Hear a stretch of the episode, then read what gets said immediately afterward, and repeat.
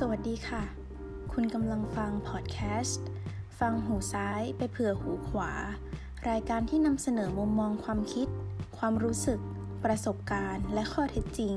เกี่ยวกับสิ่งที่เกิดขึ้นในชีวิต เพื่อให้ผู้ฟังได้เกิดไอเดียในการสร้างสรรค์สิ่งใหม่ เพื่อการศึกษา เพื่อจะลงใจเป็นเพื่อนพูดคุยเวลากินข้าว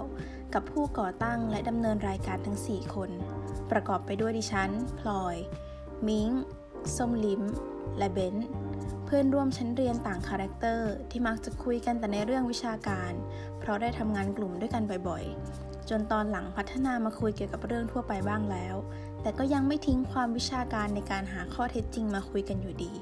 พวกเราตั้งใจที่จะนำเสนอเรื่องราวในรูปแบบสบายๆ เหมือนการที่เราแชร์สิ่งที่เรารู้ให้เพื่อนฟัง